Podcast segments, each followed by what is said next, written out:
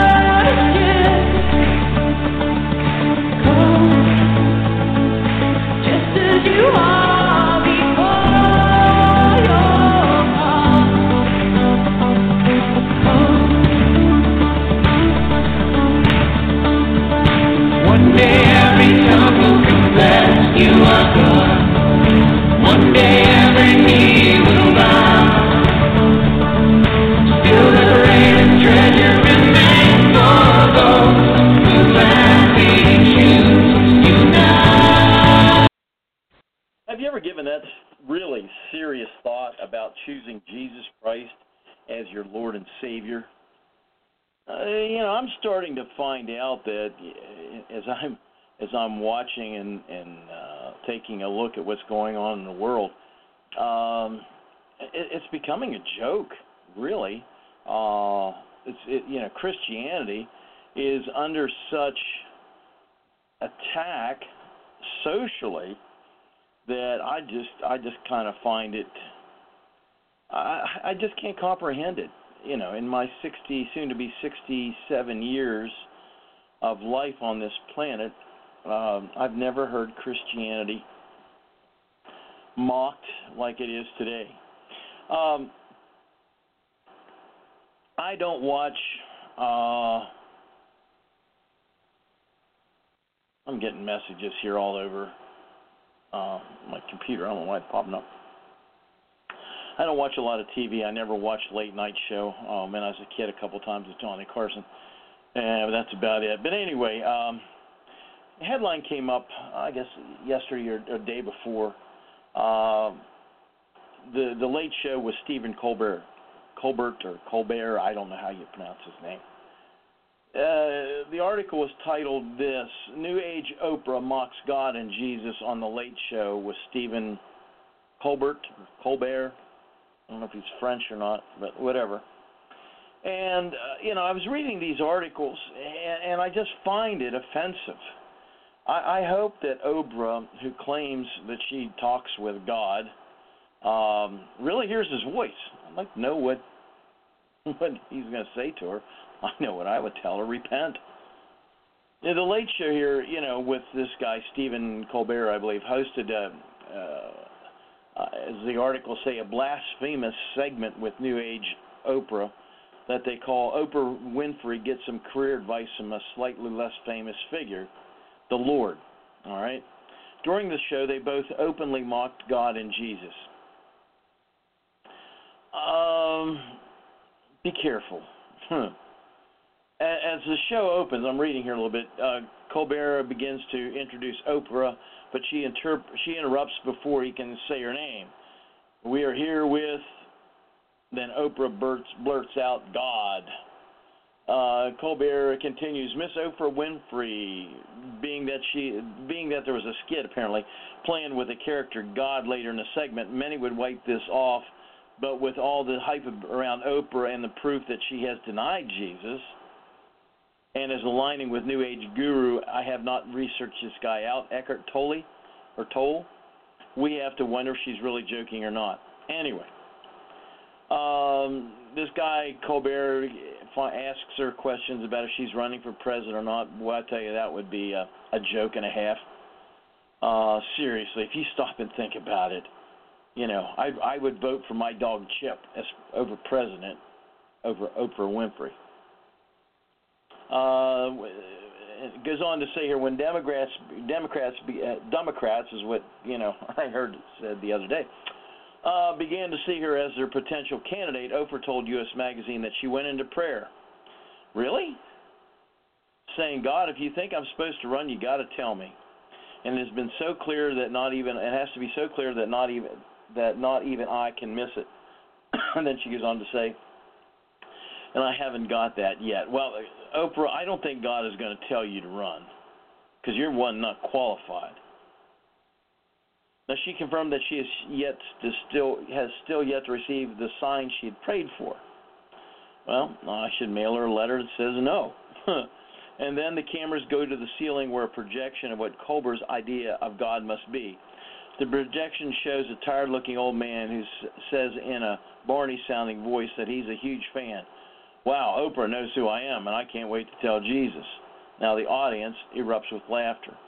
Now, we know that sometimes this is um, canned laughter. Uh, sometimes it could be real because I've heard many times that these audiences are screened beforehand. So blatantly mocking the Old English language of the King James Bible, Colbert's, Colbert's God says, I hear thou seekest a sign. Well, is this clear enough? And he holds up a sign that says run, showing his support for the Oprah 2020 campaign. Choking on the supposed hilarity of the situation, Oprah says, all I can say, God, is that is that run is now part of my exercise routine. I can tell you that. Um,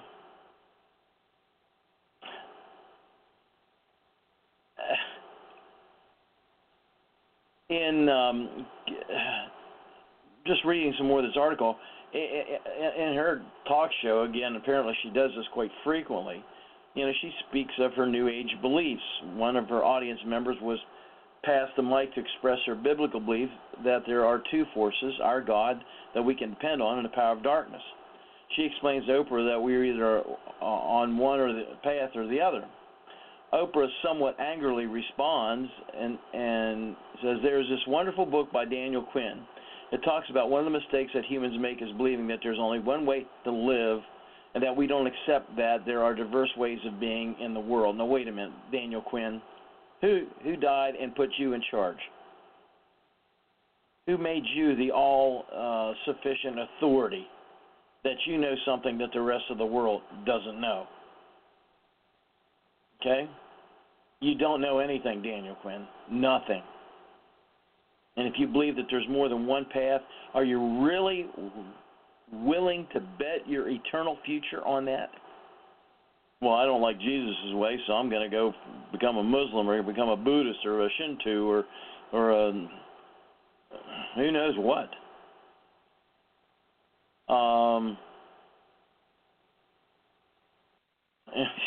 goes on and uh, that there are diverse ways of being in the world and many paths to what you call God, and her path might be something else. And when she gets there, she might call it the light.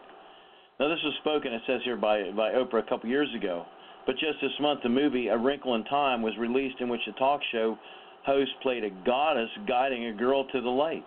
Light is a term that can easily be misrepresented. Jesus claimed that he was the true light of the world. But beware, Scripture tells us that Satan can transform himself into the angel of light. Now, New Age doctrine, as I understand it, it can be traced openly and very easily uh, back to openly professing uh, Luciferians such as Helena uh, Blavatsky uh, and Alice Bailey, who worshiped the light of Lucifer and called themselves light bearers. Um, Anyway, Oprah then debates another audience member who says there's only one way, and that is through Jesus. If you don't believe that, you're all buying into the lie. Jesus cannot come back until the gospel is preached to the four corners of the earth. Well, um, they've already been preached to the four corners of the earth. All right. Uh, Oprah Winfrey is is just one of many and I, since I watch very little television because I'm not going to insult my intelligence, uh, she set the stage not only for herself to be seen as a goddess, but for every other person to believe themselves to be a god or goddess. Hmm. Somewhere that is uh, tied to the Mormons, I think. We were some like there are going to be 144,000 of them become gods. I don't want to be a god. I want to worship the one true God. This is the ultimate lie, if you think about it, uh, about the New Age movement. It's the original lie Satan told Adam and Eve, Genesis 3 5. You shall be as gods. Well, I'm a child of the living God, but I'm not going to be God. I don't want to be God. I just want to worship Him and serve Him and live with Him. Now, this belief, I, I believe that to be as gods draws many away from the Father as they begin to practice and believe in their own divinity. Well, if you think you're God, raise somebody from the dead or go walk on water. If you can't raise someone from the dead or you cannot walk on water, you are not a God. End of discussion, non negotiable. Um, anyway, let's see here. There's some there's some pretty decent books out. Um, and there's a new DV out. I have not seen this, but the reviews sound intriguing to me.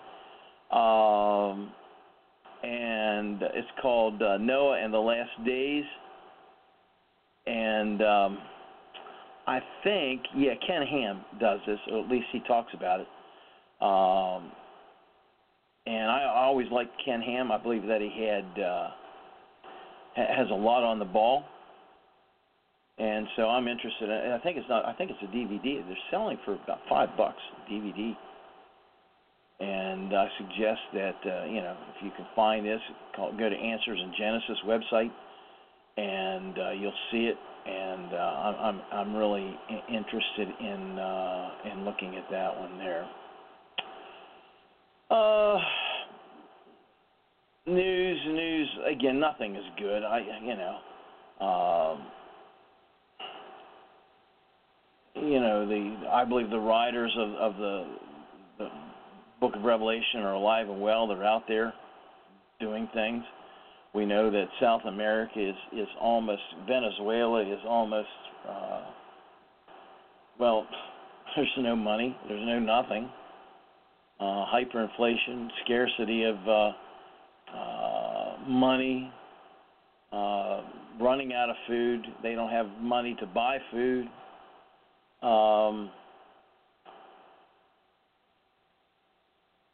um, I'm just looking here. Just uh, earthquakes, hurricanes, cyclones.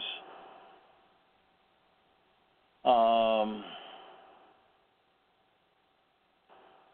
these nor'easters. Now I live here in Pennsylvania, in South Central Pennsylvania, and basically you know, the first four that went through, we got a minimal amount of snow, maybe an inch total, but the wind was was raging. Uh, it's been cold, and now we're supposed to get a little snow tonight or tomorrow, the first day of spring, a couple days this week. Um, but it says it could be another nor'easter uh, coming up, you know, slamming New Jersey, Long Island, New York City, you know, perhaps late this week. I wonder what God's trying to tell us you know. And uh, now this one here has it got my attention here the other day. I actually just picked it up yesterday. Uh, uh, Turkey, okay, who I believe is is the um, is a candidate for the um, country that from which the Antichrist come from. Um, Erdogan uh, he's calling f- to build an army of Islam and is claiming he wants that every Islamic country to unite in one military, right? And uh, I'm going to just share a couple thoughts with you out of the uh, out of the article here. It says, when Turkey's semi-official newspaper Yeni Safak called for urgent action in forming a 57-nation army of Islam to besiege and attack Israel. A suggestion undoubtedly proved, uh, with at least in quotes here, a wink and a nod by President Erdogan. It would single, uh, signal the possible intent to create the largest military force on the planet, one nearly as large as the total population of the Jewish state. All right. Now we're looking here, you know, somewhere around 12 million. All right. Now, if you look at a map, Israel's tiny. It's about the size of New Jersey, and really, it's not in the middle, but it's close, uh, north central or upper central. It's surrounded by all these Islamic countries that have militaries.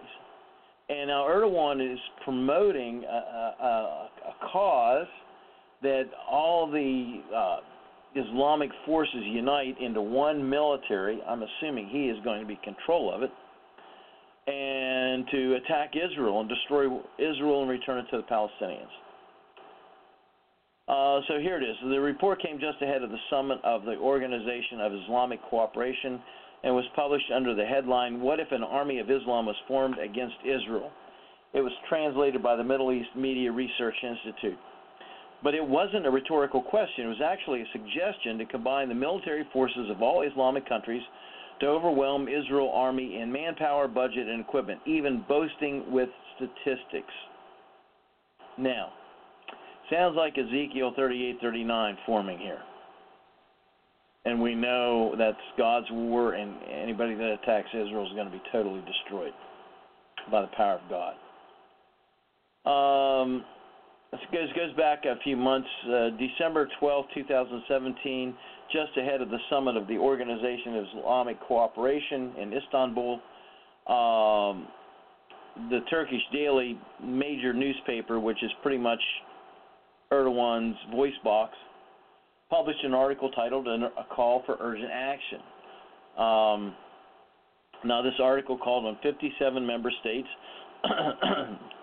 of the uh, OIC, that would be the Organization of Islamic Cooperation, to form a joint army, army of Islam to besiege and attack the state of Israel. It notes that such a joint army will greatly exceed the Israeli army in manpower, equipment, and budget, and presents statistics to prove this. It also advocates establishing joint bases for the Army's ground, naval, and air forces that will arrive from all over the Muslim world to besiege Israel, while noting that Pakistan as the only nuclear country, has special status amongst the OIC countries. Now, an interactive map provides information on the military forces stationed in various locations and the role they can play in a potential joint Muslim attack on Israel. Hmm. Much of the information in this article was provided by Turkey's uh, International Defense and Consulting Company. All right. Uh, now, are they planning to do this? I believe they are. I truly do and I think that uh, uh, the Russia is also going to be very much interested in this, and as is backing them with, let's say, nuclear power. You know, Russia is, is will want a big chunk of the the uh, economic resources found in Israel. Uh, in the report, Israel is described as the outpost of the new crusade and a dagger in the heart of Islam, and the eyes and ears and fist of the Christian world. Um, if the OIC member states unite and form, form a joint military force, it will be the largest army in the world. Uh, these countries' total population is about one and a half billion people. Uh, the number of, soldiers in active service would be at least five million, and they would have a military defense budget of, of about 175 billion dollars. Now, as for Israel, um, this report says it's significantly inferior. The population of this country, which attempted to occupy Jerusalem while surrounded by Muslim states, is only 8 million.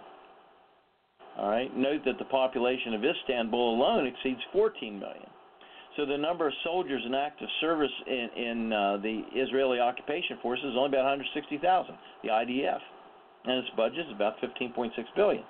Now, now, this report goes on to suggest that the formation of a Jerusalem task force to take steps to form an Islamic army that would besiege Israel. I say, go ahead, bring it on.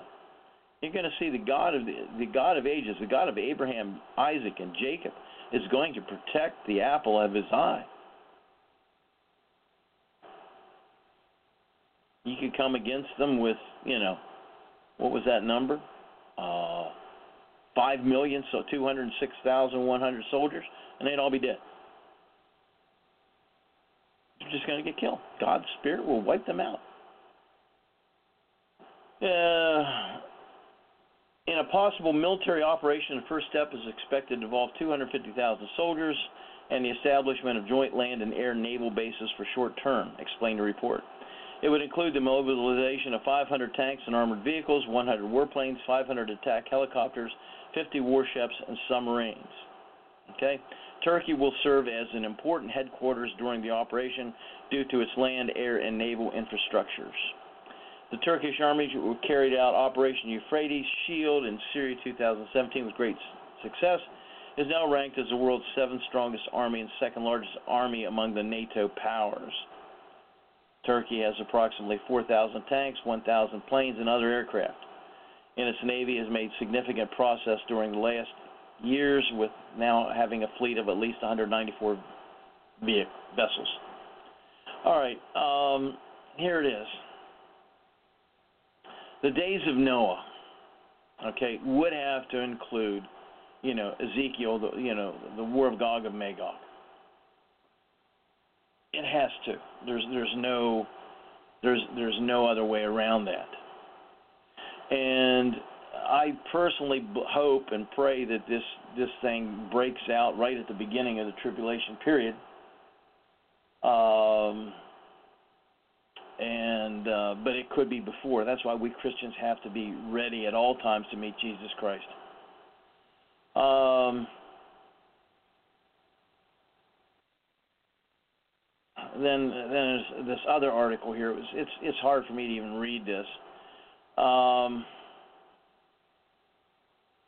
I'm looking at a picture of a young woman who is a devout abortionist who said she cuts unborn babies' cords, vocal cords, so they can't scream, deletes her post. Abortionist Leah Torres deleted her brutally honest tweet about killing unborn babies this week after it resulted in a lot of bad publicity for the abortion industry. Torres, a Utah abortionist who's active on Twitter, posted the original tweet uh, Sunday in response to someone criticizing her work. When the person asked if Torres hears the screams of the baby who's, who she aborts, she replied, You know, fetuses can't scream, right? I tra- transect the cord first, so there's really no opportunity. If they're even far enough along to have a larynx, I won't apologize for performing medicine. I'm also a uterus ripper outer, and if that's how you like to describe a hysterectomy. The sickening reality of abortion that Torres callously exposed garnered a lot of attention from Life News and other conservative media outlets and figures. On Thursday, just a few days ago, Torres deleted original post as a lot of backlash. Um, I wonder if I wonder what she's going to say to God. God, they, they were not human beings. They didn't have a spirit or soul. It was, just a fetus, just tissue. It was not alive yet. God have mercy on her. Uh, continuing on here again, days of Noah. Yeah, when, when you read the, about the days of Noah, people's minds were continually on evil. And I, I believe this would have included, you know, abortion and child sacrifice and rape and sodomy, uh, the, the whole nine yards. And it's starting as, as soon as, as somebody was rationally old, uh, old enough to, to rationally understand what they were doing, it would, they would do it. Now, fortunately, so far, Alabama, Arkansas, Kansas, Louisiana, Mississippi, Oklahoma, Texas, and West Virginia have passed laws prohibiting abortionists from dismembering living unborn babies. Now, at least it's a start. Okay? Uh, one of the many abortion methods, dismemberment, involved knowingly dismembering a living unborn child and extracting such unborn child one piece at a time from the uterus through the use of clamps, grasping forceps, tongs, scissors, or similar instruments that through the convergence of two rigid levers slice, crush, or grasp a portion of the unborn child's body in order to cut it or rip it off. And they are common in the second trimester. This woman, a picture of her, she look, you know, I, God forgive, forgive me for saying this, but she she has demonic eyes. Uh, I'm looking on this website called LifeNews.com. Um, Uh, President Trump said did something the other day, and it was kind of uh, interesting. It says here that Trump asked the Saudi Arabia king for four billion dollars. Yeah, all right. And uh, here's here here here's why he asked him for four billion dollars. Now here's a picture. Uh, it says this this is from the Washington Post. Uh, this is dated March 18, 2018. The Washington Post has revealed that President Trump attempted to extricate U.S. troops from Syria by asking ally Saudi Arabia to foot the bill for post war reconstruction and stabilization projects in the area of northeast Syria, currently occupied by U.S. coalition forces, to the tune of 4 billion. The deal would involve U.S. allies like Saudi Arabia moving into the lead position regarding coalition policy in Syria while hastening a U.S. exit. All right, that sounds good to me. All right. Um, get our guys out of there because power of God falls is going to take everybody. And, and I hope not, but but anyway, it's it's it's there. Um, Israeli uh, forces struck uh, Gaza Strip, and um, anyway, my gosh, it's it's it's sad, it's scary. It's close to the end. That's all I can say. Let me look check here one more thing before I, I get over here. Whoop. Ah. Oh. I clicked something off. I had to turn it back on. Terrorist, these terrorist explosions in, down in Austin, Texas, are awful, and I hope that the perpetrator gets caught right away. Um, church in New Zealand forced to remove the word Jesus from Easter signs at shopping center. Um, atheist activist group demands pastor end lunchtime Bible study at school immediately. All right. Um, police arrest 11 in San Antonio, Texas, found partaking in gross, grotesque satanic ritual. Um, California was hit by 20 some 2 to 2.5 earthquakes in the last 48 hours, all of considered uh, around that Los Angeles area. Anyway, wow. I did it again. Shut it off. Turn it back on.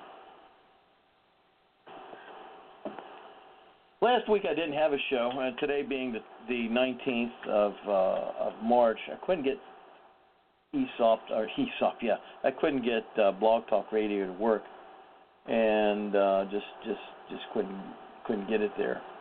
And um, was two weeks ago, I, I just simply took a took a night off. I was uh, we had been pretty pretty busy, pretty uh, tied up with activity all day long. And uh, the last time, uh, um, last time I was uh, on the show, which would have been, I guess, I hadn't done it for two weeks, three weeks ago. I was talking to you guys about the days of Noah, and uh, I was trying to find what I did with my notes because I had a had a few a few things to do. Um, I wanted to say.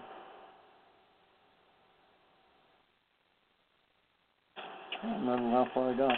That's kind of weird, huh? Well, not really, if you know me. I can forget things pretty easily anymore.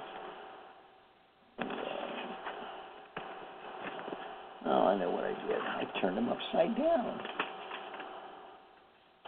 Hmm. Are we in the days of Noah? That is that is a very good question, and it it it sure seems that way. Luke 17 talks about Jesus saying, "Just as it was in the day of Noah, so it will be uh, in the days of the Son of Man." Um, Matthew 24:37, but as the days of Noah's were, so shall also be the coming of the Son of Man. You know, when Jesus was asked about how it would be in the last days, he told us that the last days would be as the days of Noah basically people going about their everyday lives having no idea what lies ahead shopping, working, marrying, divorcing, celebrating new births, living in sin. Now, that last evident part there is critical. Because sin is abounding, and Scripture says it's only going to get worse as time goes by. Now, the reason people didn't see the times of the signs then and now is because they don't see or know that. They just simply don't know the signs of Jesus' return. They're living blindly. We're very content. We focus in on our daily lives, and few ever give thought to the physical return of Jesus Christ, first in the clouds to receive his his bride without spot or blemish. That's the rapture. And then when he comes, you know, at the end of the tribulation period to set up his kingdom, he will come to judge the nations. Second Timothy, uh, chapter three, verses one to seven, is a powerful because it, it it describes exactly, you know, what we're seeing today. For men shall be lovers of their own selves. That's selfishness. You know, I, I'm guilty of being selfish. We all are, but it's getting worse and worse and worse. Covetous, boasters, proud, blasphemers.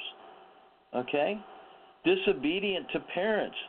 You know, I, I've been working with. Uh, basically boys ministry since you know the summer of 1975 and it's worse and worse and worse and worse i have kids now that i'm currently work with that openly defiantly you know uh speak harshly against other adults and uh parents saying well get used to it john because that's how kids are today. No. That's a sign that you have failed as a parent. Think about that one.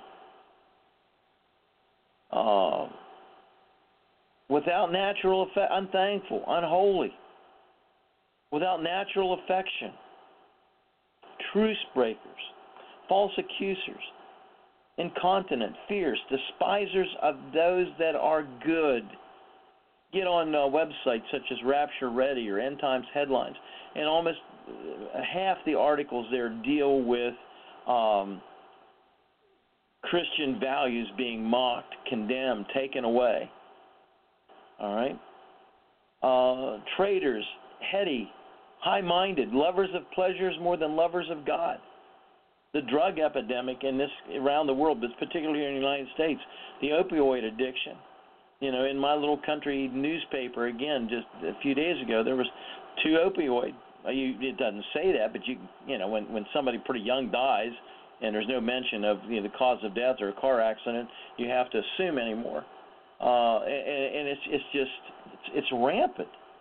They would rather get high on these drugs than get high in the love of Jesus Christ.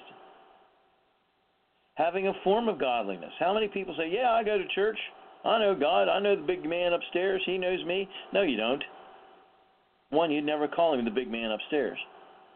And going to church doesn't make you a Christian any more than going to McDonald's makes you a hamburger. It's a relationship, having a form of godliness, but denying the power thereof. From such, you know, Paul tells Timothy, turn away. And this is tough. I'm telling you right now, sometimes you have to leave behind critics of, Christianity that, that are your good friends. I'm not saying you don't, you know, can't work with them, but don't associate. You know, I know a lot of Christians go out, you know, for get a get a beer every now and then and with their buddies and talk about the ball game stuff like that. I don't condone drinking. I I gave it up a long time ago. I choose not to. Uh, but yet I have a good friend of mine who I believe loves Jesus with his whole heart, mind, body, and soul. But you know, once a week, you know, on after work on Fridays, you know, he he stops at a at a restaurant, local restaurant that I know of, and uh, with a couple of his coworkers, and and they'll get some chicken wings and and drink a beer or two.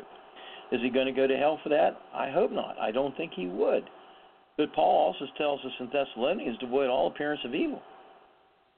And Scripture tells us don't be drunkards. Something to think about. For this for of this sort are they which creep into houses and lead captive silly women laden with sins.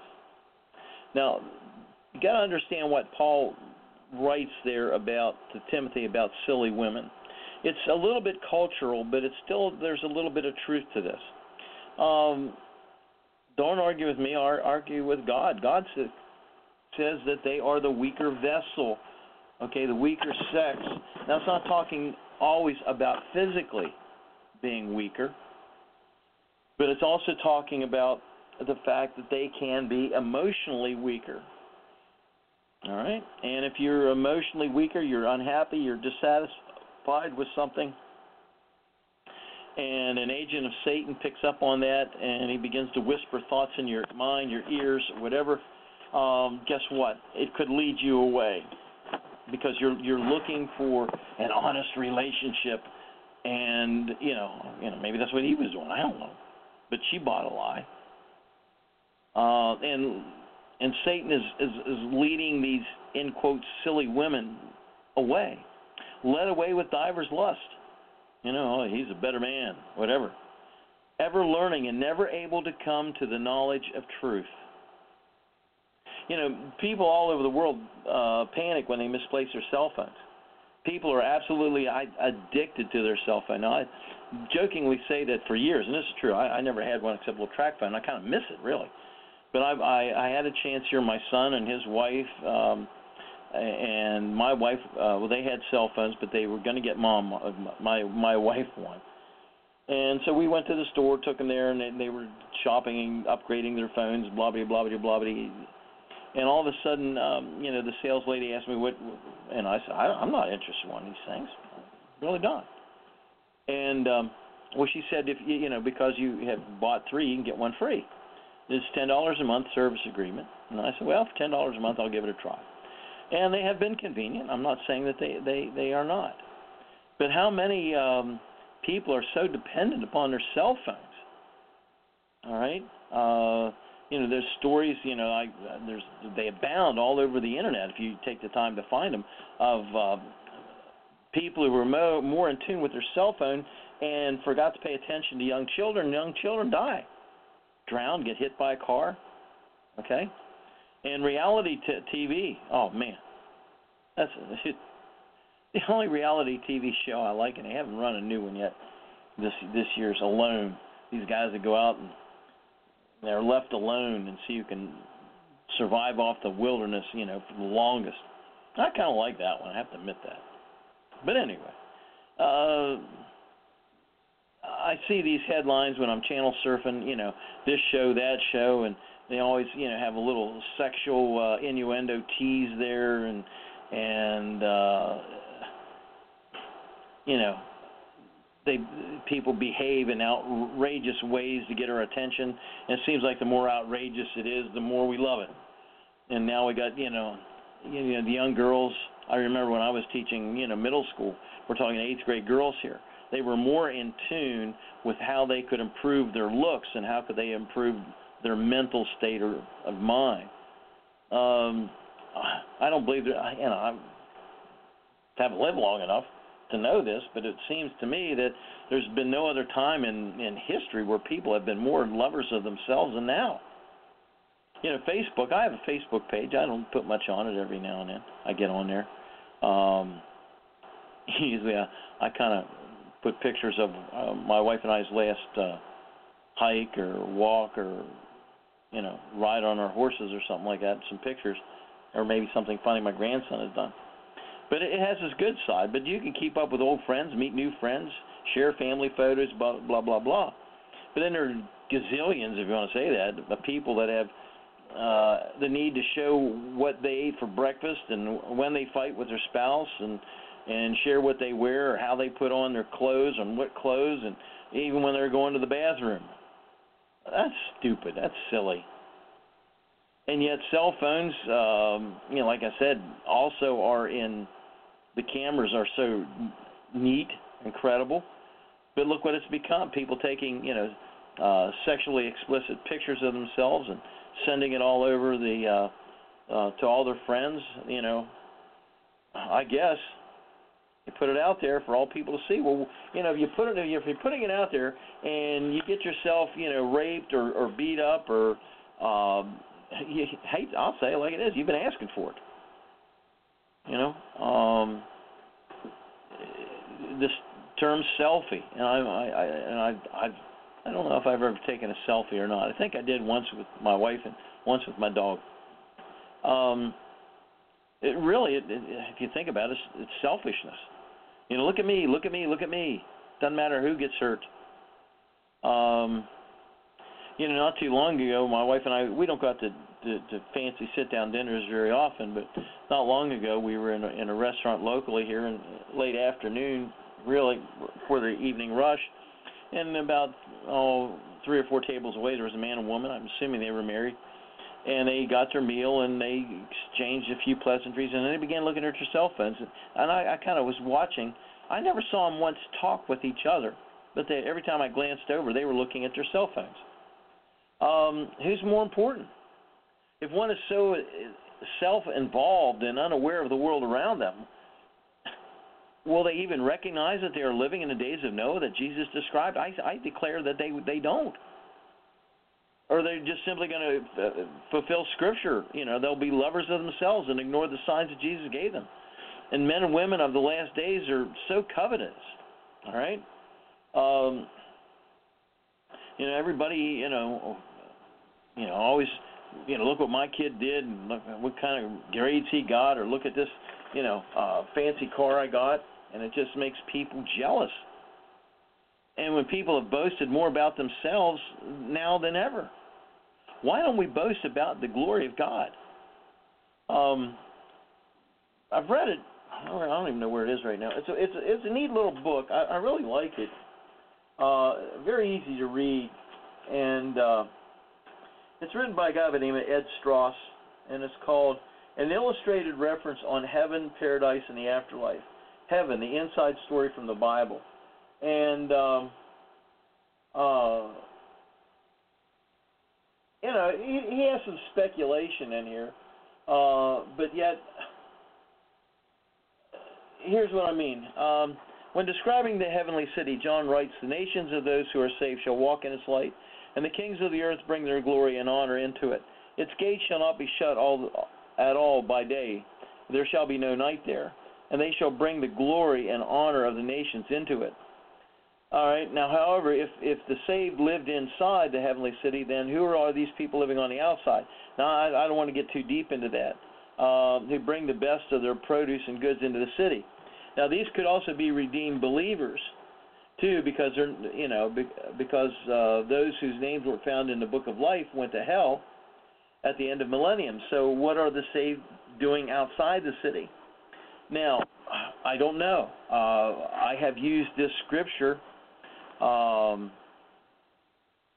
to argue, uh, and it's just thought provoking, really. Is there a difference between being saved and being born again? I have a tendency to believe that there are. You know, you know, you can be saved. Great, I'm glad you are. But Paul talks about a higher calling, going beyond. Well, the basics is getting saved. Being, but, but Jesus said, unless a man be born again, he will not see the, the kingdom of God. Um, being born again is is is is a is a is a real commitment. Um, now, many people, when I'm reading here, when they think of heaven, are enthralled by the descriptions of a shiny city of transparent gold. They nevertheless long to be surrounded by the beauty of nature. That would be kind of me. I'm not a city guy. They'll be immensely thankful for a mansion inside the, the New Jerusalem, and I hope I have one, and enjoy the fellowship with saints of all ages. But at times they will also long for a country house, to be surrounded by peaceful nature, lakes, meadows, woodland glades with deer, birds, and other peaceful creatures. The dream of a bit of acreage with a cottage where they can putter in a garden, walk their dog, and chat leisurely with uh, too many pages. Uh, and chat leisurely with, with, with friends and relatives. Now, is this too much to ask for? Is it out of the question? Such people are definitely going to get their wish. I believe that. They'll enjoy the best of both worlds life in the transcendently beautiful city of God and life in the Eden like tranquil countryside outside the city. And apparently, they'll be growing fruit and food, which they'll then bring into the city. Even though we'll be immortal, we'll still eat fruit. I hope so. I don't know if we get to eat steak, though. So, someone will need to grow the food. I do like apples, peaches, and pears, cherries, kind of stuff like that. Mandarin oranges, regular oranges. I like bananas, too. anyway, Scripture seems to indicate that this is going to be the case. It's unlikely that there will be sprawling cities on the new earth. We'll have the ultra modern convenience of city life we need in the New Jerusalem. Instead, the, the surface of the earth will be likely dotted with cottages and cozy villages, occasional hamlets or small towns, not to mention luxurious lodges and resorts on all the millions of lakes. Um, if you think about this and the fact that there will be still kings ruling over the nations of the world shows that we'll still be rule and reign with Christ after the millennium. The Bible tells us that we'll serve God, and I hope so, for eternity. And serving means doing something. All right? Next logical question is what are you doing for, for God right now? Do something. Anything, a little bit. You know? Um, I don't boast in what I have done for the Lord. I keep much of what I've done for the Lord to myself. Uh, he keeps a record. Am I perfect? Absolutely not. But uh, but I, I'm getting older. I'm slowing down a little bit. I I I, I you know it, it's kind of hard for me sometimes to to uh, in essence to do my job, but I, I still will try. Uh, you know I don't want to be um, caught up in pride either. And you know, Scripture tells us that you know that this sin of pride is is is going to uh, increase.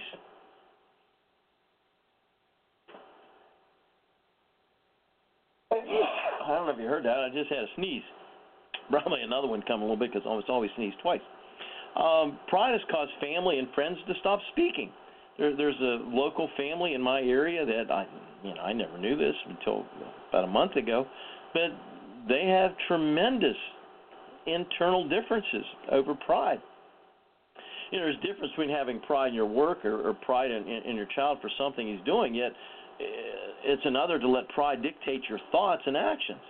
Now, this is the kind of pride that Jesus warned of. This is worldly pride. This is soulish pride.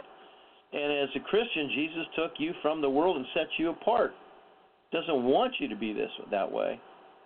Um, Days of Noah, disobedience to parents is another sign. Scripture says that in the days of Noah, the, the thoughts and, and, and intentions of people were continuously on evil. So when does that start? I believe it starts fairly early. You know, I hate to say this, but I, you know, even you know, eight, seven, eight, nine-year-old boys that you know that I'm working with right now, I see some evilness in some of these kids, and I pray for them. I pray that that they would you know recognize where it's coming from. But unfortunately, in this day and age, so many men have never learned to be a father. They never learned to be a dad. Well, it's easy to be a father. You know how to do that. But can you be a dad? There is a difference. If you don't show your child an affection or discipline or some type of structure in their life, don't expect a loving child or a child that listens or respects others. We have an entire generation, perhaps almost two entire generations, that are the kids are selfish, they are self-absorbed, they're not really interested in being disciplined by adults, whether in their immediate family or elderly adults, and they'll throw temper tantrums when they don't get their way, because when they they were little, they threw temper tantrums, and and it was tolerated or just simply ignored. Now Satan doesn't want your children to be obedient to you. I'm telling you right now, my friend, if you have a child that's not obedient to you, he's being he or she is being influenced by Satan. Be careful. There's a powerful book out there written by uh, Iris Delgado, a powerful woman of God. And you know, my wife and I, we decided to buy uh, a fair number of copies of this book just simply to give away to uh, to people in our church. And it, it's simply called Satan, you can't have my children. But that means you, you, the parent, have to stand up and do something. You have to know the Word of God, and you know have to know how to use it. Okay, and um, but uh, you know, I, uh, every now and then, you know, uh, someone will come up and say, "Thanks, John, for for doing this or doing that." Most of the time, I don't get a simple thanks for for doing anything. Not that I'm looking for the thanks, but every now and then, it, it's it's appreciable. But I'm very thankful that I have a Lord and Savior in Jesus Christ, that He forgives me. He's accepted me just the way that I am. And by His grace and power of the Holy Spirit, He showed me how I must change and grow into the man that He expects me to be. Grace is, is not something to be uh, put little value in. Grace and mercy is is one of the most powerful gifts of God. But God has limits. And and when someone becomes uh, relishes in this in unholiness, and that's the conditions of the days of Noah. They weren't they they, they weren't holy. They were far from holy. Um, you know, I, I I pick on the Catholic Church quite a bit on this show, and the reason is because as I read what the Pope's doing, as I I used to get on this Catholic uh, news site, you know, and, and and I hate to say it, you would hear all these stories about you know uh, priests and nuns molesting children. You know, when I was uh, I went to Catholic school, and you know, hey, I got my hand smacked, got the top of my not the top, but the backside of my head smacked with a ruler. Probably, I'm not joking when I say this. Probably somewhere, but well over a hundred times, maybe 200 times, because I, I you know, I, I didn't sit up perfectly straight. You know, or I, I bent over, and this sounds. I'm not going to get into the story. I bent over to get something, and and the the piece of cardboard that I was told I had to keep on my head fell off. You know, that was a whack on the knuckles or a whack on the back of your head. Taught me a lot about being angry and hateful. Accusing other people falsely. Uh, it's a sign of the days of Noah. You know, uh, God hates liars, and, and when you accuse a Christian falsely in certain parts of the world, it would mean death for that Christian, whether they're guilty or not. Now, they are despisers of those who are good. When someone despises you because you're a Christian, this is kind of interesting. Remember that Christ was hated first, and it's because of him that you are hated. Now, I use the word in, incontinent simply means lack of self control. All right? I'm guilty of this from time to time. I'm impatient. You ever been in the slow lane, or you, think you're you're in Walmart? And it's a real crowded day, you know, and all the all the checkout uh, lines are, are full. And you find one that you know there's only one buggy in you, and everybody else has three or four. And you think, man, I'm going to get out of here. And all of a sudden there there's problems with a cashier, or something doesn't have labels on it, price codes and now all of a sudden what you thought you were going to be in the fast lane now you know the, the the aisle over that had five buggies all five buggies are out and started on the next group and you're still in there? Boy i tell you i have lost some self control in there. We have youth unable to control their mouths. Uh you know i i've witnessed this you know even in my church with my own eye, ears and eyes then there are those that divide uh, the Christianity. Uh, look what Oprah. I was talking about Oprah Winfrey and others like her. Uh, there, there was a pastor down in Texas has a big mega church, and basically he's preaching to his his congregation, you know, that Jesus is not the only way. Talk about divisive. All right, you know, as as a Christian, yes, and I've spoken my mind publicly, you know, that I, I declare that you know homosexuality is a sin, and I've been called a homophobe. Well, I'm not. It's not Christians throwing homosexuals from rooftops. It's trying to witness to them and, and bring them back into the faith. Uh, anyway, crimes have exploded, uh, you know, uh, all over the United States, particularly Chicago. The city has tough gun laws and yet has an extremely high rate of gun violence. Why? Because it's not the guns that are doing the the shooting; it's the idiot behind them. You know, I've always been, you call it, if you want to use the word sportsman, I've always been involved in, in, in shooting. I got a, a BB gun when I was very young. I got a little 410 shotgun when I was very young. And I spent a big chunk of my my adult years. I, I like to go and, and compete in target shooting competitions you know, I never won any, but I, you know, I, I scored well. Uh, a couple of years ago, I decided to, you know, to sell uh, most of my firearms. Okay, uh, but I haven't sold all.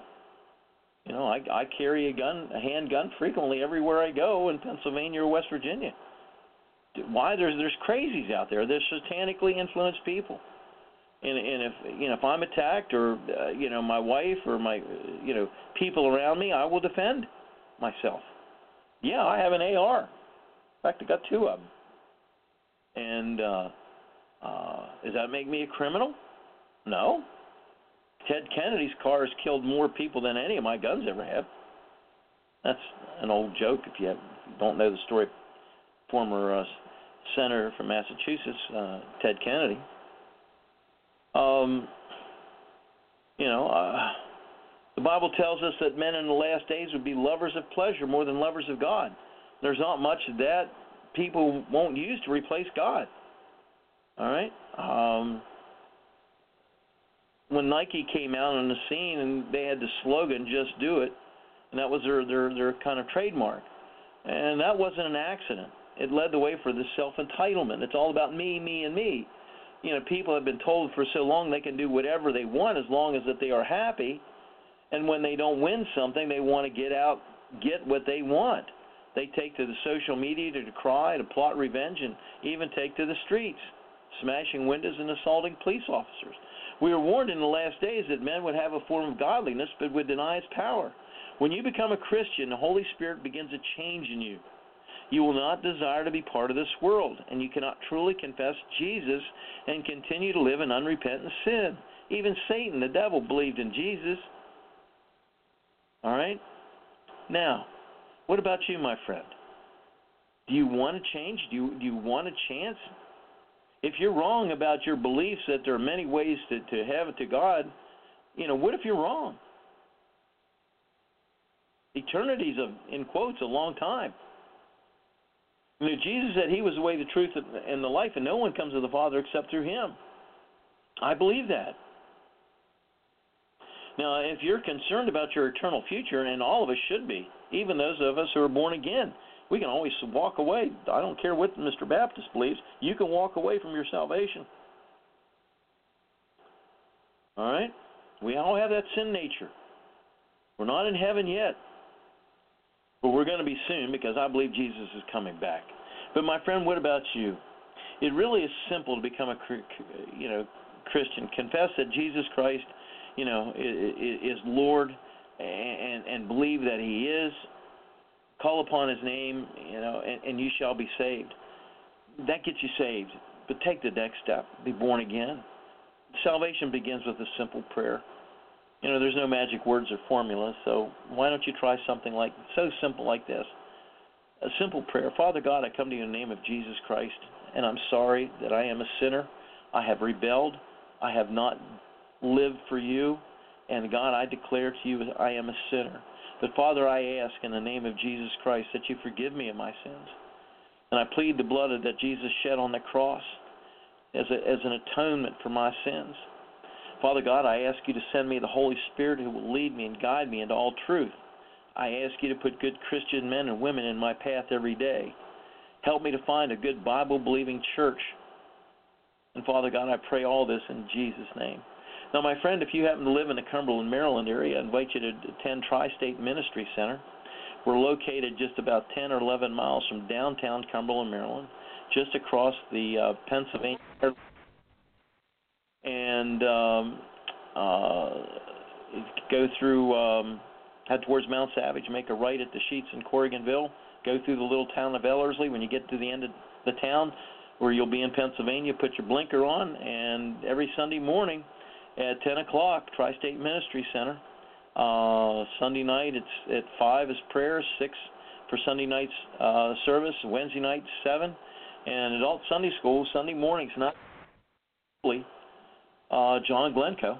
Uh, find the concrete block building with the burgundy stripe around it.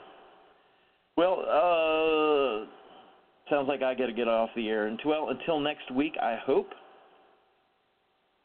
Give your life to Jesus Christ, because now is the time to worship.